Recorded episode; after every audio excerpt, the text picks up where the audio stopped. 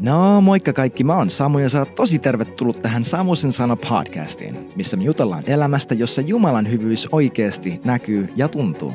Sä löydät mut Instagramissa nimikkeellä hello Samu ja netissä osoitteessa www.samu.blog. Ei tähän alkuun sen enempää, vaan mennään suoraan aiheeseen, eli sinne kuuluisaan asian ytimeen. Welcome back once again, ladies and gentlemen, for another episode of, no, Samusen sana. Eli täällä taas, kiva, että sä täällä mun seurana. Mun rukous tähän alkuun on jo nyt, että sä saisit tämän jakson myötä vieläkin parempia eväitä siihen, miten seurata Jeesusta. Koska Jeesus tosiaan on kutsunut meidät seuraamaan häntä. Hän ei kutsunut meitä vaan uskomaan häneen, jotenkin vaan loogisesti tiedostamaan, että kuka hän on.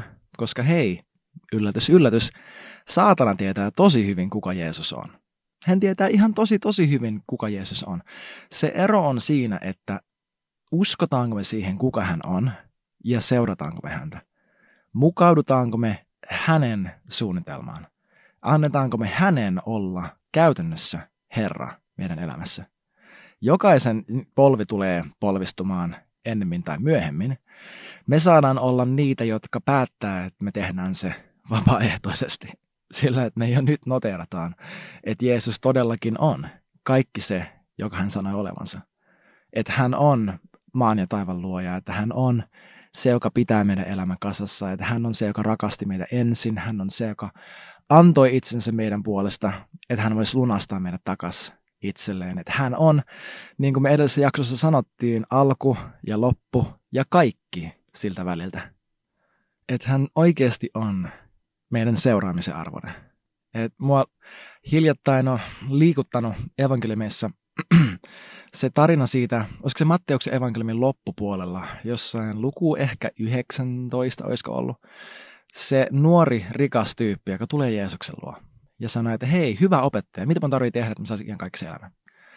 Ähm, te tiedätte ehkä tämän tarinan, Jeesus sanoi, että hei, miksi sä sanoit, että mä oon hyvä, Jumala yksin on hyvä. Eli hän niin kuin linjaa tämän tyypin odotuksen ja fokuksen pois siitä meidän ihmisten ja meidän omien tekemisten ja meidän seuraamiemme opettajien hyvyydestä siihen, että Jumala on se, jolta kaikki hyvyys tulee, niin kuin Jaakob yksi sanoo. Ähm, että hän sanoi, että hei, no mitä sä mua sanoit? Tai sanoit, että mä oon hyvä. Jumala on hyvä. Ja Jeesus on Jumala, johon me tiedetään tämä, mutta he was making a point. Ja sitten Jeesus sanoi, että noudata käskyä. No mitä käskyä? No tämä käsky ja tämä käsky ja tämä kunnioita vanhempia yömäs yömäs, rakasta lähimmäistäsi niin kuin itseäsi. Ja sitten tämä tyyppi sanoo, että joo, kaikki näitä mä oon noudattanut mun lapsuudestani saakka. Jeesus sanoo, okei, okay, yksi juttu sulta vielä puuttuu, jos sä haluat olla täydellinen, mene ja myy kaikki mitä sulla on ja anna se köyhille. Sitten tuu ja seuraa mua. Tämä nuori mies, siinä sanotaan, että hän on murheellinen ja hän lähtee. Hän, Jeesus sanoi opetuslapsille, että ei vitsi, kuinka vaikeaa on rikkaiden päästä sisään Jumalan valtakuntaa. Opetuslapset sanoivat, että sit kuka ikinä voi, miten on mahdollista, kuka ikinä pelastuu. Ja Jeesus sanoo, että mikä ihmisellä on mahdotonta, Jumalalle on mahdollista. Mulle on avautunut ihan hiljattain henkilökohtaisesti tästä, tästä ähm, tarinasta se, että Tiedätkö, kun tämä nuori tyyppi sanoi, että, että joo, mä oon täydellisesti lapsuudestani koko ikäni rakastanut lähimmäistäni niin kuin itseäni. Ja se ei ollut totta. Se ei ollut totta. Koska rakkaus on antelias, rakkaus on epäitsikäs. Jeesus itse sanoi, että no hei, jos sä haluat olla täydellinen, mutta eikö niin, että Jeesus itse sanoi, että tämä on se suurin käsky, että sä rakastat Jumalaa ja rakastat lähimmäistä niin kuin itseäsi. Tämä tyyppi olisi Jeesuksen omien sanojen mukaan ollut jo täydellinen. Jeesus sanoi, että hei, jos sä haluat olla täydellinen, niin tämä yksi juttu vielä puuttuu. Ja hän vaan laittaa sormensa siihen yhteen kohtaan, mikä, minkä hän siinä kohtaa hengessä tietää, aistii tai näkee käytännössä jotenkin, jotenkin tämän tyypin elämästä, mikä vielä kahlitsee häntä. Koska Jeesus sitä sanoi, että sä et voi, sä et voi palvoa sekä Jumalaa että mammonaa. Se on mahdotonta, että sä palvot rahaa ja Jeesusta. Se on joko tai. Niin Jeesus ei takerru siihen, että tämä tyyppi oletti olevansa oikeassa, oletti seuraavansa Jumalaa, oletti rakastavansa täydellisesti. Jeesus ei sanonut sille, koska hän olisi voinut sanoa silleen, että rakastat mukaan lähimmäistä niin kuin itseäsi. Jeesus olisi voinut tehdä noin. Hän on itse rakkaus, hän on elämä, joka seisoo tämän nuoren miehen eessä. Mutta hän ei tehnyt sitä. Eikä, hän oli silleen, Aa, niin kuin, vähän, vähän, mä luen nyt tuohon tarinaan Jeesuksen luonnetta silleen, oh buddy, there's so much more. God loves you, man. There's so much more. Tiedätkö tuollaisen asenteen? Ja Jeesus sanoi että edelleen tälle tyypille, että hei, tämä yksi juttu puuttuu, me ja tee se, ja sitten tule ja seuraa mua. Että tämä tyyppi, jolla oli joko suoranaista ylpeyttä omassa elämässään tai sokeutta omassa elämässään, Jeesus ei vaan sanonut, että no hei, me selvittäen toisen sotkus. Hän sanoi, että hei, muuta tämä juttu ja tuu ja seuraa mua.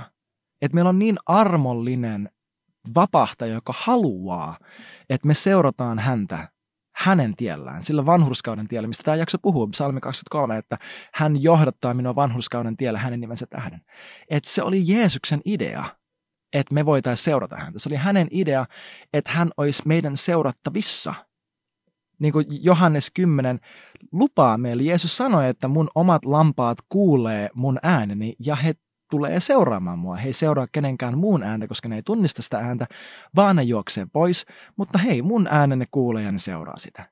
Jeesus on luvannut, jokainen, joka kuuluu hänelle, kuulee hänen äänensä.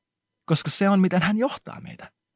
Hänen, mä, mä tykkään siitä, kun puhutaan siitä Elian tarinasta, kun Elia on siellä vuorella ja on tulta ja on maanjäristystä ja kaikkea tätä, ja Jumala ei puhu niiden asioiden kautta, ja sitten tulee pieni kuiskaus. Ja mä tykkään siitä, miten Stephen Furtick opettaa siitä paikasta, että Jumala kuiskasi siksi, että hän halusi näyttää Elialle, kuinka lähellä hän oli. Että hän kuiskasi, että Elia näkisi, että mä oon tässä. Mä oon just tässä. Eikä sille, että hän huutaa jostakin kaukaa jonkin ukkosen jylinän läpi. Jumala haluaa, että sä seuraat häntä. Ja hän haluaa, että sä uskot siihen, että sä pystyt seuraamaan häntä, koska tässä tämän nuoren rikkaan tyypin kohdalla. Ähm, Tämä on asia, minkä mä opin John Eldridgein kirjasta, The Beautiful Outlaw. Mä luin se hiljattain, tosi ihana, kaunis kirja. Kun tämä tyyppi on kävelemässä, hän on just lähtenyt kävelemään pois. Ja Jeesus sanoo välittömästi siinä, että vitsi, että kuinka vaikeita. Opetuslapset sanoo, että no eikö se sitten ole mahdotonta. Ja Jeesus sanoo, että voi näyttää mahdottomalta, mutta mikään ei ole Jumalalle mahdotonta kaikki on mahdollista Jumalan kanssa. Et John Eldridge sanoi, että tuossa kohtaa se on ikään kuin, ja mä, ja mä oon samaa mieltä nyt kun mä sen näin ekaa kertaa, että se on ikään kuin Jeesus sanoi, sanoi näille tyypille, että hei guys, don't worry, he'll be back, I know it. Et siinä kohtaa Jeesus oli se rakkaus, joka uskoo, rakkaus, joka toivoo, rakkaus, joka aina uskoo meistä parasta, joka aina luottaa, aina ei koskaan lakkaa uskomasta siihen, että me voidaan palata, me voidaan seurata, me voidaan tulla hänen luokse ja elää täysin sitä elämää. Ihan sama, mitä sä oot käynyt läpi, ihan sama, kuinka monta kertaa sä oot kämmännyt, ihan sama, missä kohtaa sä oot sun elämässä just nyt. Jeesus edelleen sanoo sulle noi sanat, että tuu ja seuraa mua. Et muuta toi asia, jätä se, lopeta uhraamasta tuolle epäjumalalle, joka yrittää kontrolloida ja manipuloida sun elämää ja sä luulet, että se voimaannuttaa sua, kun se kahlitsee sua. Päästä siitä irti ja tuu ja seuraa mua. Hän on edelleen se sama isä, ja siis Jumala on edelleen se sama isä siinä tuhlaipojan tarinassa Luukas 15, joka odotti, että se poika tulee takaisin. Ja kun se poika on vielä kaukana, näkee hänet, kun hän on vielä kaukana ja juoksee vastaan. Ihan sama, mitä sä oot tehnyt. Jumala haluaa, että sä uskot, että hänen käsi on edelleen ojennettu sulle, hänen hymy on edelleen sun yllä. Hän, hän katsoo sua edelleen silmiin ja sanoo, että hei mä tunnen sut. Mä tiedän, mitä varten mä, mä oon sut luonut. Mä tiedän, mihin sä pystyt. Mä tiedän sen kutsu, mikä sun elämän yllä on, miksi sä oot olemassa, miksi sä oot täällä, millä sä palaat, mikä sä asut kokemaan, että sä oot täysin elossa. Tuu ja seuraa mua. Tuu ja seuraa mua.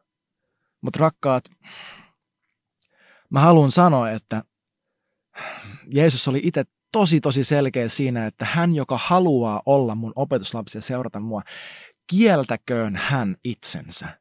Kieltäköön hän koko elämänsä. Mä en voi stressata sitä tarpeeksi tai painottaa tarpeeksi, kuinka vahva ilmaisu toi on ollut aramean kielessä se, että sä totaalisesti heivaat roskakoppiin, roskakoriin kaiken sen, mitä sä luulet omistavasi. Kaiken sen, mitä sä pidät sun omanasi. Sun unelmat, sun haaveet, sun rahat, sun talouden, sun ihmissuhteet. Niin kuin Upper Roomin perustajat uh, Michael ja Loris Miller yhdessä saarnassa, ne sanoivat, että hei, sitten, silloin kun me vastattiin Jumalan kutsuun, me, me menetettiin oikeus valita meidän omat ystävämme. Et kaikki se, mitä me pidetään meidän, meidän omana, meidän kutsu, meidän paikka seurakunnassa, meidän parisuhde ja avioliittoasiat, ihmissuhteet, eikö kaikki se, kaikki sun auto, sun lapset, kaikki, sun unelmat, sun fantasiat, sun tarpeet, kieltäkööt hän itsensä. Jeesus jopa sanoi, että se, joka ei laske roskaksi kaikkea muuta, ei voi olla mun opetuslapsi, ei voi olla mun seuraaja. Et Jeesus sanoi, että hän, joka ei suhteessa vihaa omia vanhempiaan siihen, kuinka lojaali hän on mulle. Tämä sama Jeesus, joka sanoi ja painotti sitä käskyä kunnioittaa omia vanhempiaan, sanoi, että hän, joka ei verrannollisesti vihaa omia vanhempia, ei ole kelvollinen mulle tai että se hänelle mä en ole, mä, tai että se ei niinku kelpaa. Se ei, mä en alennu heitä helmiä sijoille sellaiselle ihmiselle, joka ei osoita niin absoluuttista sitoutuneisuutta ja lojaalisuutta kuolemaan saakka seuratakseen mua. Mutta seurata häntä meidän täytyy. Hän haluaa, että me tullaan hänen jalanjäljissä, että hän saa ohjata meitä. Mä haluan hei nopeita viedä tällaiselle pienelle raamattureissulle. Mä siteraan tälle summa summarum, äm, en sanasta sanaan muutamia raamatun paikkoja, vaan niin kuin ajakseni sisään vielä enemmän tätä ajatusta siitä, että Jumala todellakin haluaa olla hän, joka ohjaa sun elämää. Psalmi 37 sanoo, että vanhurskaan askeleet on Jumalan ohjaamat.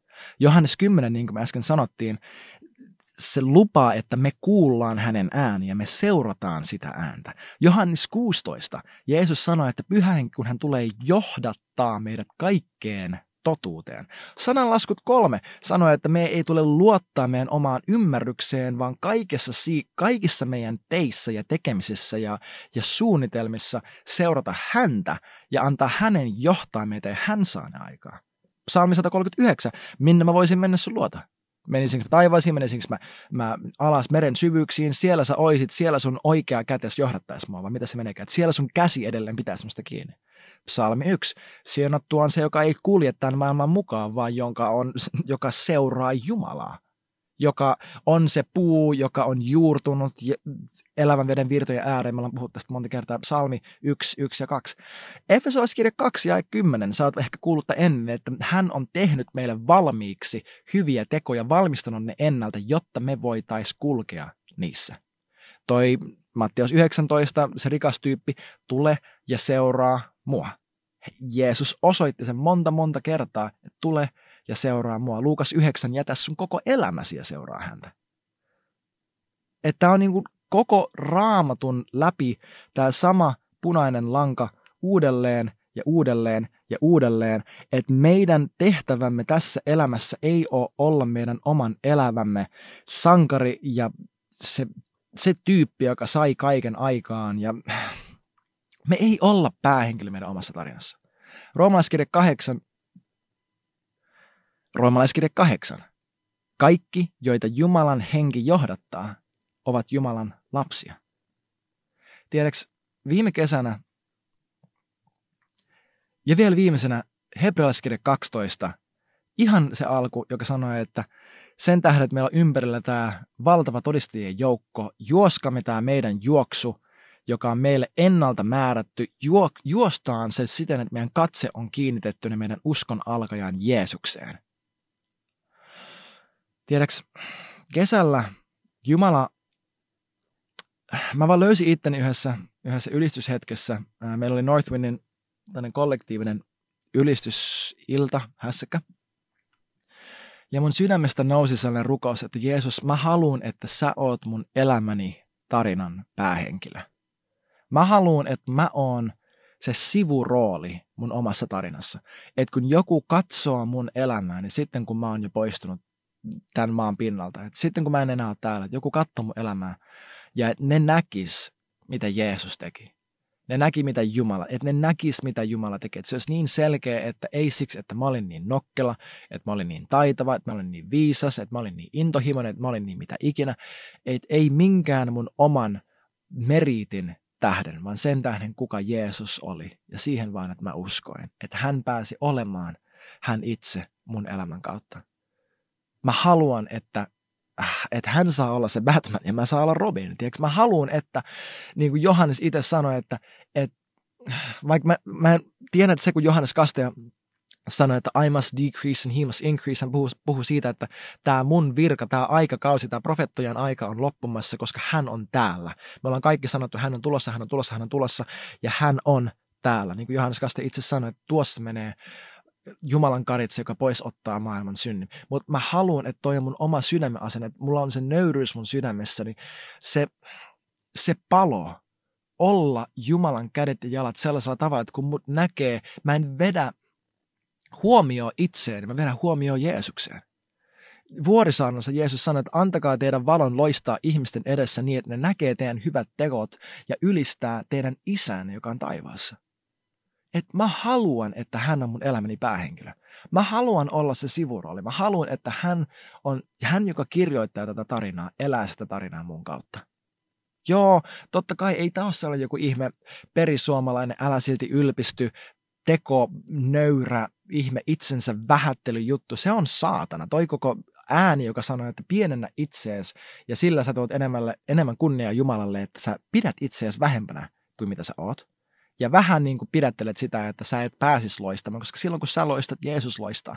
Mutta mä haluan, että hän saa, hän saa kaiken kunnian mun elämäni kautta.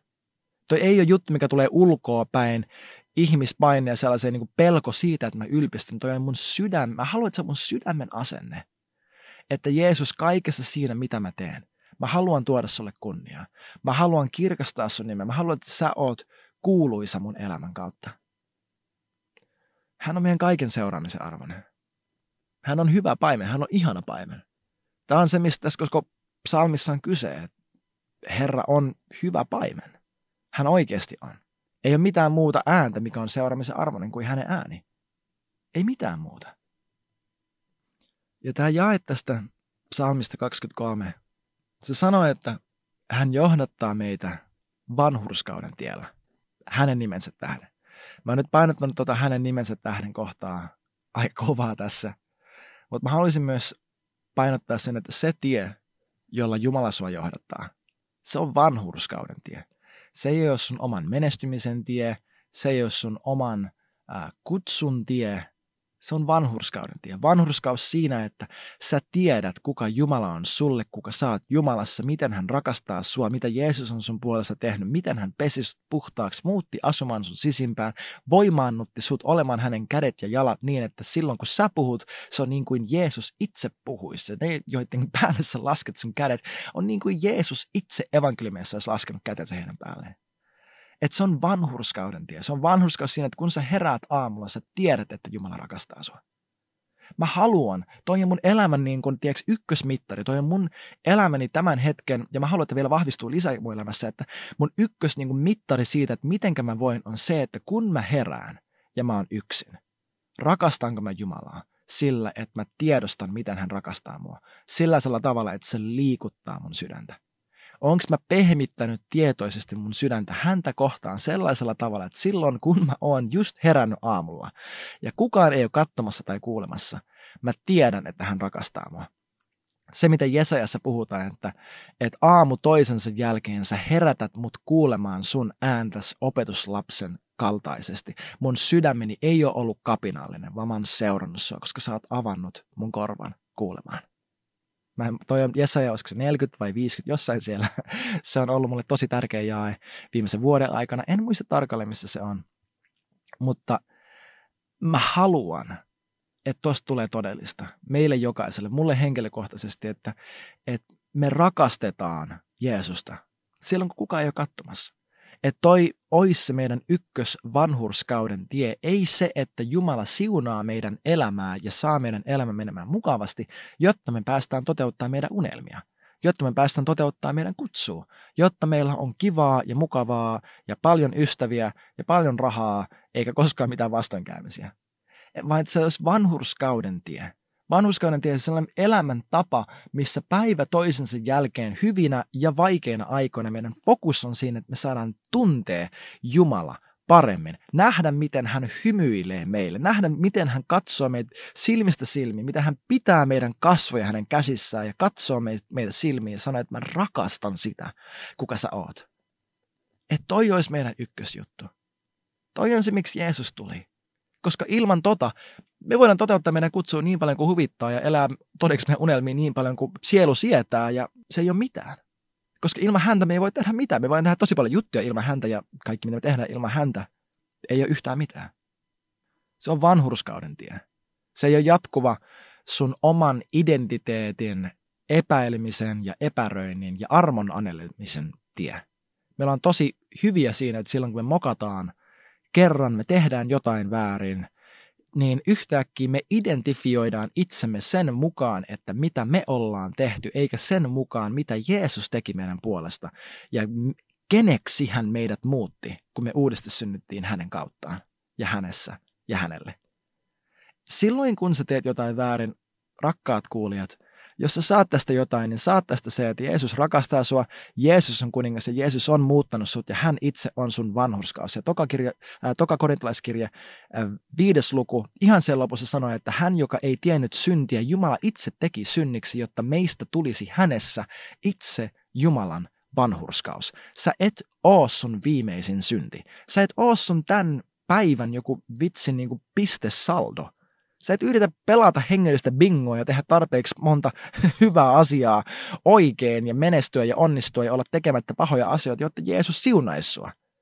Ja pel- pelätä sitä, että silloin kun sä teet väärin, että no niin, nyt mä menetin jotenkin asema, nyt mä otin askeleita taaksepäin. Tiedätkö, sä otat taaksepäin niin monta askelta, kuin sä uskot, että sun omat teot voi viedä sua taaksepäin. Mutta roomalaiskirja 8 sanoo, että mikään ei voi erottaa meitä Jumalan rakkaudesta. Ei mikään. Mutta sä voit itse erkaantua siitä, koska Juudan kirja sanoo, pidä itsesi Jumalan rakkaudessa. Meidän täytyy luottaa siihen, että hän sanoo, että kukaan ei voi ottaa meitä hänen kädestään, niin että silloin kun me tehdään jotain väärin, me todetaan, että vitsi, että mikään ei voi viedä mua Jumalan kädestä. Vaikka kiitos Jeesus siitä, toi kämmi, minkä mä just tein, se, se niin ei ole minä, se on niin ei minä, että sillä ei ole mitään tekemistä mun kanssa. Mä tiedän, että se just tapahtui mun ruumiin, mun mielen tai mun ajatusten tai suun kautta, mutta se ei ole se, kuka mä oikeasti on. Se, kuka mä oikeasti on, mä löydän sen siinä, kun mä katson sua silmistä silmiin, koska sellainen kuin sä oot, sellainen mä oon tässä maailmassa ja sä rakastat minua, sä oot laittanut sun rakkauden mun sisimpään, antanut mulle sun oman henken, voimannuttanut mut, mut elämään sun elämää täällä maan päällä niin kuin taivaassa. Mä en oo mun viimeisin kämmi tai mun hyvä teko. Mä en oo mun viimeisin todistus. Mä oon se, mitä Jeesus on tehnyt mun puolesta.